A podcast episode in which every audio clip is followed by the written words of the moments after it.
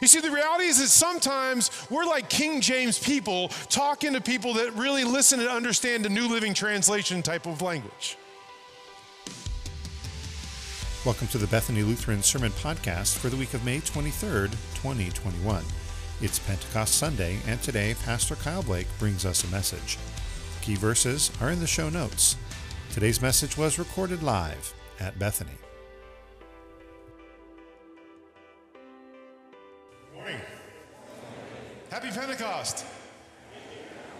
I had a lady tell me after the first service, she was like, I, I thought I was supposed to say you're risen indeed. I, I don't really know what to do with that, right? This is the day of Pentecost. It's the day the church celebrates its birthday, the day that, that we celebrate this, this whole Pentecost day. But have you ever stopped and wondered, kind of like, as we read this text, what's really going on? Like, I don't know about you, but when I first read this text, I was like, why are there so many people in Jerusalem from, from every tribe and nation? Is there something going on about this? Well, if you really want to understand what's happening in this text, you, you kind of have to have a little bit of history of this text.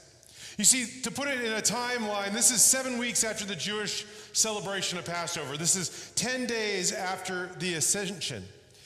And seven weeks after the Jewish Passover, the, the Jews would celebrate this festival of weeks. They also called it Pentecost. In fact, in, uh, in in Leviticus chapter 23, it says, God tells his people, Count seven full weeks from the day after Passover, the day you bring the bundle of grain as an offering presented to the Lord, until the day after the seventh week. This is a total of 50 days. Then bring a new grain offering to the Lord. This is actually the second of three major holidays in the Jewish calendar where the Jews would then come to Jerusalem and celebrate. The first being Passover, this being the Festival of Weeks, and the third being the Festival of Booths, where they would make some temporary shelters to, to remind them of how they had God took care of them in the midst of their temporary shelter as they went through the desert.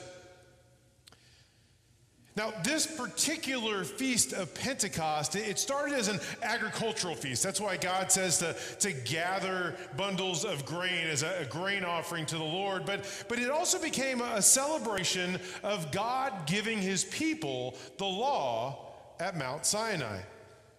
You see, for the Jews, Pentecost was a time of rejoicing. It was a time to, to celebrate and recognize what God had done among his people, how he had freed them from slavery in Egypt, how he had given them his word at Sinai, how he had fulfilled his promises and gave them the Holy Land, and, and how he provided rest for them for their labors. But this whole celebration of Pentecost, of God giving his word to the people, wasn't just to be for the Jewish people, but actually was to extend to all those outside as well. In fact, in Deuteronomy, God says to enjoy yourselves in the presence of your God, along with your sons, daughters, male and female slaves, the Levites who live in your cities, the foreigners, the orphans, the widows who live among you. Enjoy yourself at the place the Lord your God will choose for his name to live. Jerusalem. Remember that you were slaves in Egypt and obey these laws carefully. So, at this celebration of weeks, at this celebration of giving of the law, you have people from all over the known world gather together in Jerusalem to celebrate the, the good gifts that God had given them and to celebrate the law that He had given them as well. That's why we find in our text in verse 5 where it says, Now that we're staying in Jerusalem, God fearing Jews from every nation under heaven. And we know the disciples are there too. I mean, obviously in verse 1 it says they were all together in one place, the disciples. Why? Well, because Jesus 10 days earlier had said, Hey guys, I want you to hang out in Jerusalem until you receive the Holy Spirit. You were bat- or John baptized with water, but in a few days you're going to be baptized with the Spirit. So the disciples are hanging out, they're chilling. But Jesus went on to say, and, and then you're going to be my witnesses in Jerusalem in Judea and Samaria until the ends of the earth. Now we know from, from Acts chapter 1 that this probably caused the disciples to scratch their heads a little bit because in Acts 1 6, they're like, Well, aren't you going to restore the kingdom now, Jesus? right before he ascended into heaven because they thought and they believed the whole world was to come to them. But Jesus says, no, here's how it's going to work. You're going to receive the Spirit, and then through that, you're going to go out to the world to proclaim this message about me. So, 50 days after Jesus' death and resurrection, 10 days after his ascension, they're gathered together, they're praying, they're waiting to receive this spirit that Jesus had talked about. And all of a sudden it happens. It gets crazy. How many of you ever been in an earthquake? Now, if I was asking this question in Texas, people would be like, uh, what? You know, but you know, if California, it's like, yeah.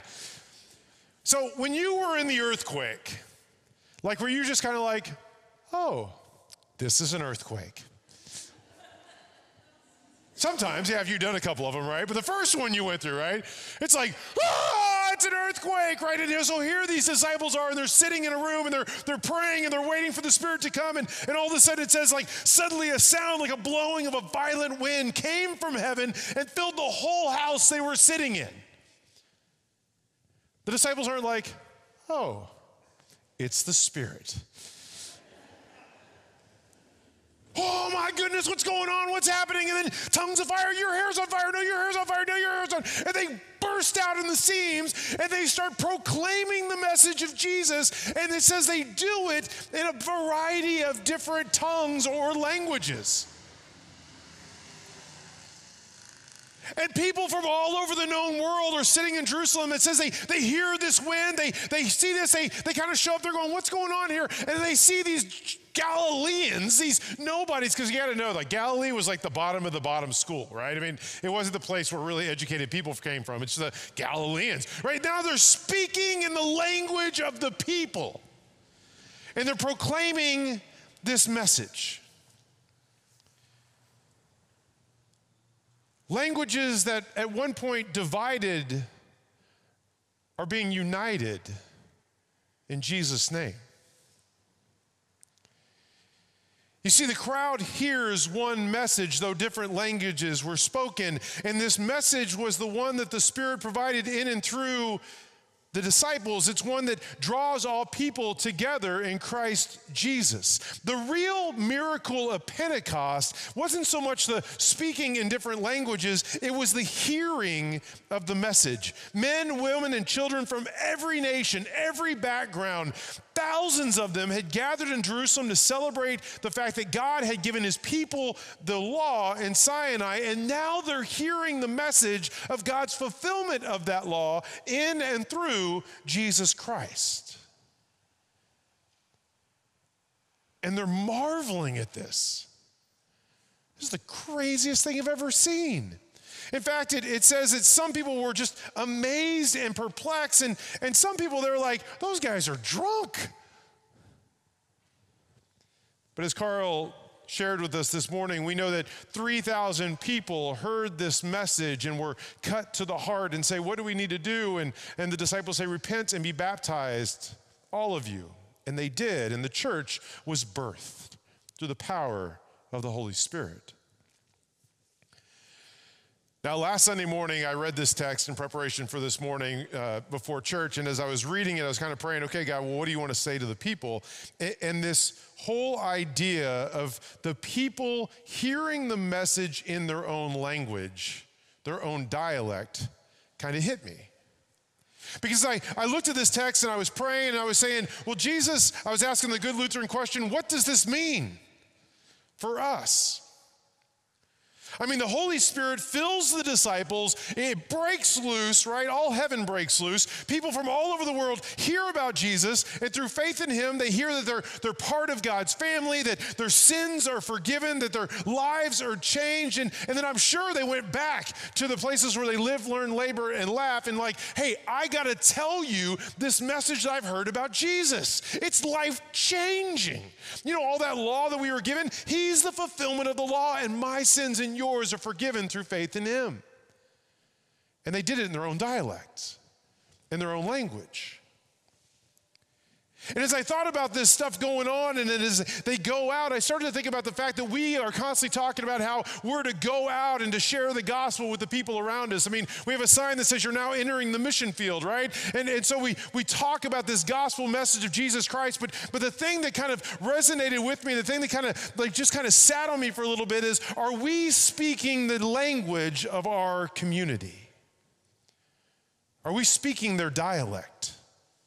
When we share the good news of Jesus Christ with people outside the Christian community? Or do we tend to speak our own Christianese type of language, assuming people understand? Now, I'm not necessarily talking about do we speak Spanish or do we speak Khmer or do we speak Tongan or the other languages that are here in Long Beach. That I mean there is a part of that, that we need to speak in native languages. I'm talking about your neighbor, your coworker. I, have you ever been to a place in America, right, or, or the whole world, where they, they say, well, we speak English? You're like, cool, right? You get there and you're speaking, you're like, I have no idea what this guy is saying. I'm from Texas. Y'all have no idea what the heck I'm fixing to do. In fact, my wife and I went to uh, visit our, our, my, my mom's cousins, I guess our cousins, in a very small town in Texas. It's called Vernon, Texas. It's like outside Wichita Falls. It's like in the middle of nowhere, right? And, and we're sitting in the living room, and my, you know, and AJ, who is the, you know, the husband, is talking. And we literally go back to the bedroom to go to bed, and my wife turns looks at me and goes, I have no idea what he just said. I know he was speaking English, but I have no idea what he just said. You see, the reality is that sometimes we're like King James people talking to people that really listen and understand the New Living Translation type of language. Did you get that joke?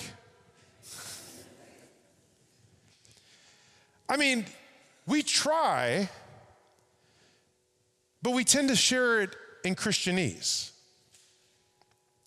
Stop and think for a second. In your social circles, if you have friends that aren't Christian, how often is the word sin brought up? Now, we might all know, well, sin, yeah, we know what that is, missing the mark, right? And examples of that are self interest. But but people outside the church, how often are they walking around going, You're a sinner? But yet that's what we use. Now, we don't necessarily have to go to language school in order to understand the people around us. I mean, we really are just called to do life with them. To, to listen to what they have to say, to listen how they talk to one another, to, to learn their way of speaking. And then, as the Holy Spirit prompts us, as He gives us opportunity to share the gospel in a language the people that we're surrounded by might understand. I'm going to give you an extreme example. So, like I told you last Sunday, like I got it got hit with this whole do we speak the language of our community, right? Monday, I get a phone call. And I get a phone call from one of the kids I've been working with and, and, I know real well from the downtown area, and he's in jail right now, so he's got a little time on his hands, right? And uh, his girlfriend's Christian, and so he was like, "Well, I should probably like read a little bit of this Bible thing." So he's reading Scripture, right? And he's and he's like, "Hey, Pastor, I, I read Philippians this week," and I was like, "Oh, that's cool. What'd you get out of it?" And he was like, "You know, he was like, oh, well, it talks a little bit about peace." I said, "Hey, man, can I tell you something?" He's like, "Yeah, what's up?" I said, "The homie Paul was gang banging, homie. You need to know that this guy, when he was Saul, he had paperwork on people, he had green lights, he was." out there and he was banging on them Christians. And suddenly Jesus got a hold of him, turned his life around, and then all of a sudden, like he's like, what's going on with this stuff? He ends up getting thrown in prison. He's incarcerated when he's writing some of this stuff. Man, homie got shot at. He got well, was rocks thrown at him, but he got you know beat. He got stabbed. Right? I mean, he was always he he was always having people over him. But Jesus changed his life, and you know what he said? He said, no matter what might happen, I'm going to learn to be like cool with it for the sake of Jesus. Now, you might go, okay, yeah, I kind of get that, but what are you talking about, right? In fact, he was like, hey, can I ask you a question? I was like, yeah, what's up? He goes, are you really a pastor? A couple days later, though, I had an opportunity to talk to another guy who uh, lived in the, old, the, neighborhood that I lived in. I was driving through the neighborhood, and I was, you know, kind of breaking down that story for him, and just kind of saying, "Oh yeah, it's cool, da da da, whoop de whoop," you know. And uh, and all of a sudden, you know, his girlfriend was like, "Hey, do you preach like that on Sunday?" I'm like, "No. If I preached like that on Sunday, you guys would go, oh, that's cute." for about all of five minutes, right? We've got a pastor that can speak downtown talk. It's all, it's great. But then after a while, it'd be like, can you just talk normal, right? Because for us, that's not normal speak. It's not our dialect in which we talk through. But in other people in our community, that is. In fact, she looks at me and she goes, if you did preach like that, he might actually go to church. Now, I'm not saying that to pat myself on the back and go, golly gee, I'm a great guy and I've learned this language. I'm just using this as an illustration to say that in the midst of our community, there are different dialects that people speak, different language that people use. I know some of you are teachers. If you walk into a classroom, you want to use a little bit of the language that the kids use. They might look at you and go, really? Right? But they appreciate the fact that you're trying. And the realization is, is that we carry this message wherever we go. And we get put in places where we live, learn, labor, and laugh. And we get put around people who don't know this message of hope, of forgiveness, of salvation. There's a churchy's word in Jesus Christ. And so we need to take the time to, to listen and to learn and, and, to know how to talk to the people around us because the realization is that you and I have received the same Holy Spirit that the disciples did at Pentecost. We received it at our baptism. And we carry this same message of, of good news, of hope in Jesus Christ, this gospel message for all people. I think it's awesome that, that to show how much God loved the people from all these different nations, that he actually had the disciples proclaiming the message in their native language and dialect.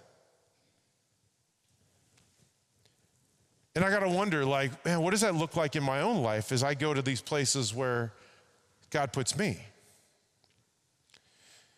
See, my prayer is that as we go from this place, the Holy Spirit would work in us and through us to, to put us in places where we learn to love others around us as Christ has loved us, and we learn to share that good news with them in a language and a dialect that they would understand. My prayer is that through the sharing of the good news, the Spirit would, would plant the seeds of faith, that He would water the seeds of faith, that He would grow the seeds of faith in the hearts of others. But as I pray for our, as us going out and speaking a message in a language that others around us can understand, I also have to pray for us. Because my prayer for us is that the Holy Spirit would continue to work in us and through us. That, that the Holy Spirit would continue to comfort us with the good news. That though we might feel guilty and overwhelmed with sin and shame, with missing the mark, with our own selfishness, that, that we might be reminded again and again that through faith, Jesus has forgiven us as well as others. That He has set us free to be His people. My prayer is that the Spirit would constantly grow us and guide us, encourage us and equip us as He leads us today, tomorrow, and every day of our lives. Amen? Amen. Amen. Thank you for joining us today. A video archive of our online worship services, including today's message, can be found on our YouTube channel and at www.bethanylutheran.org. Links for both of these are in the show notes. If you would like to support this podcast or the ministry of Bethany Lutheran Church in Long Beach, California, you can text the word GIVE to 562 210 0463. That's GIVE, G I V E, to 562 210 0463. Join us next week as Pastor Mark Siegert shares a message with us.